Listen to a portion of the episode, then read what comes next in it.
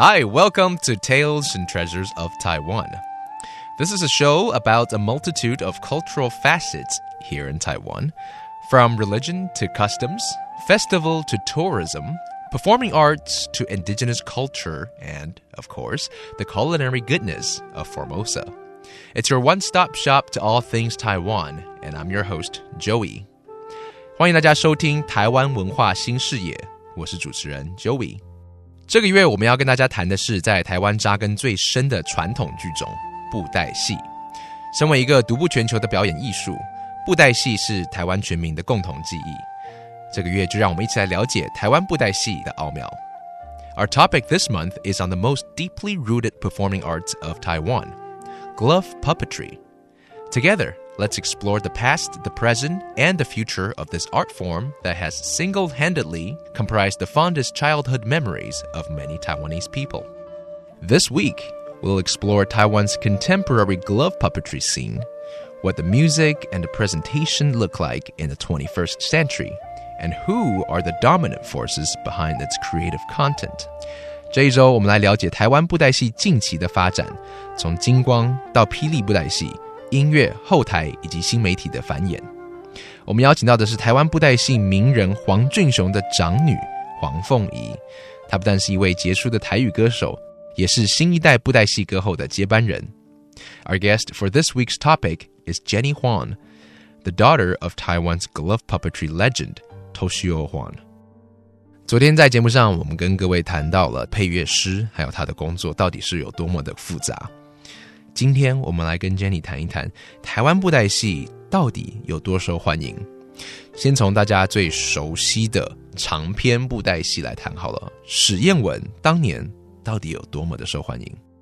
呃，史艳文在台视是民国五十九年嘛，他演了三年多，到民国六十三年底的时候，呃，有被当局禁演八年。那原因是什么？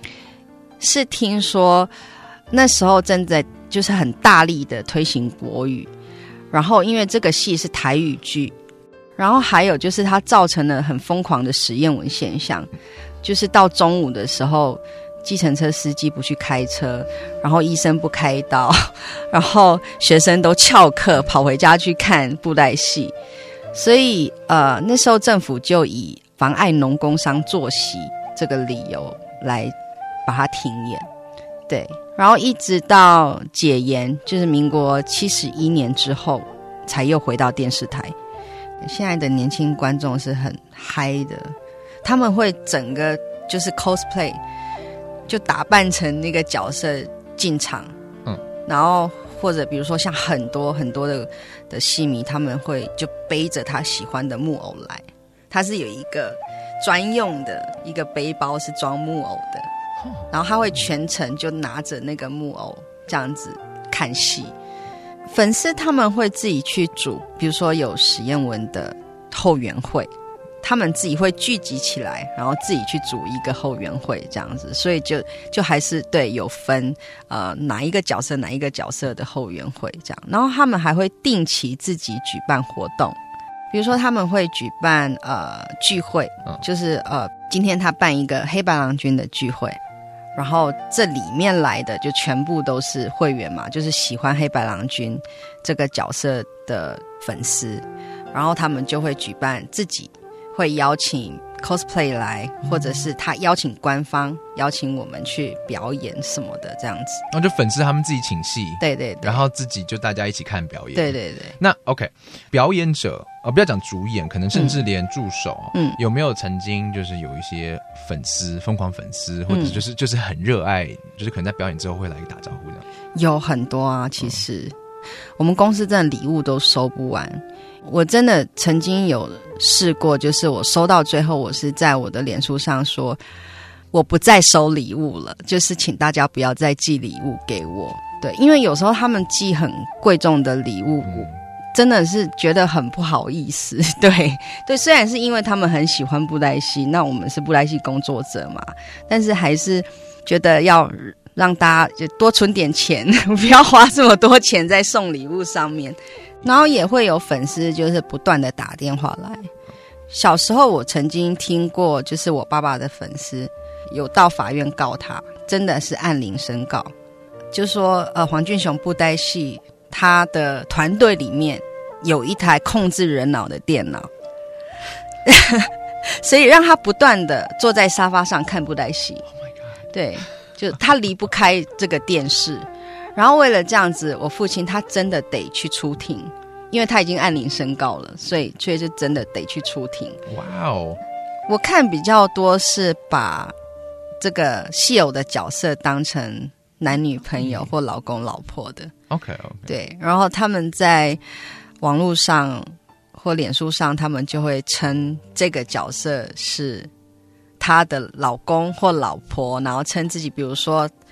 比如说他喜欢史艳文，他会说我是史夫人，这样他会自称是史夫人这样子。所以其实台湾的布袋戏，我们对它着迷的程度，已经有到日本的那种呃 anime 的那种对程的 level 了嘛？对不有有可是你知道，像我从来不知道这种事情。如果说我们的听众朋友，或者是今天在听这个节目的朋友们，想要去打入这一圈的话，我们可以从哪些地方开始着手呢？呃，在 YouTube 平台都可以找得到我们的早前的剧集。如果你从来没有接触过布袋戏，对，你可以从第一档开始看，就是金光布袋戏的平台，我们所有的讯息都会发布在这边。 A popular series based on the legendary character Shi Yanwen became so widely followed by the viewing public that the government had to ban the show. The TV show ran from 1970 to 1974 and literally stopped society in its tracks each day as everyone became glued to their TV sets. Taxi drivers left the roads, doctors put off surgeries, and students skipped class to sneak home and catch the newest adventures of Shi Yanwen. The show, performed in Taiwanese, also came at a time when the government was promoting Mandarin as the official language. This all resulted in the show being banned by the government for obstructing agricultural and industrial activity. The series didn't return to the airwaves until 1982. But even nowadays, Jenny says, young audiences get very excited about the show. They get involved in cosplay, bring their own puppets to events, and even form fan clubs for specific characters. And that's it for our last episode on the contemporary development on Taiwan glove puppetry. Next week, we'll come back to talk about the hardware of traditional glove puppetry, the stage, the making of puppets, and the traditional musicians. 这个礼拜我们节目上谈到的是比较近代的布袋戏，下个礼拜我们邀请各位来跟我们一起了解比较传统的布袋戏艺术以及布袋戏的硬体。Join us again for next week's Tales and Treasures of Taiwan. I'm Joey. Have a good night.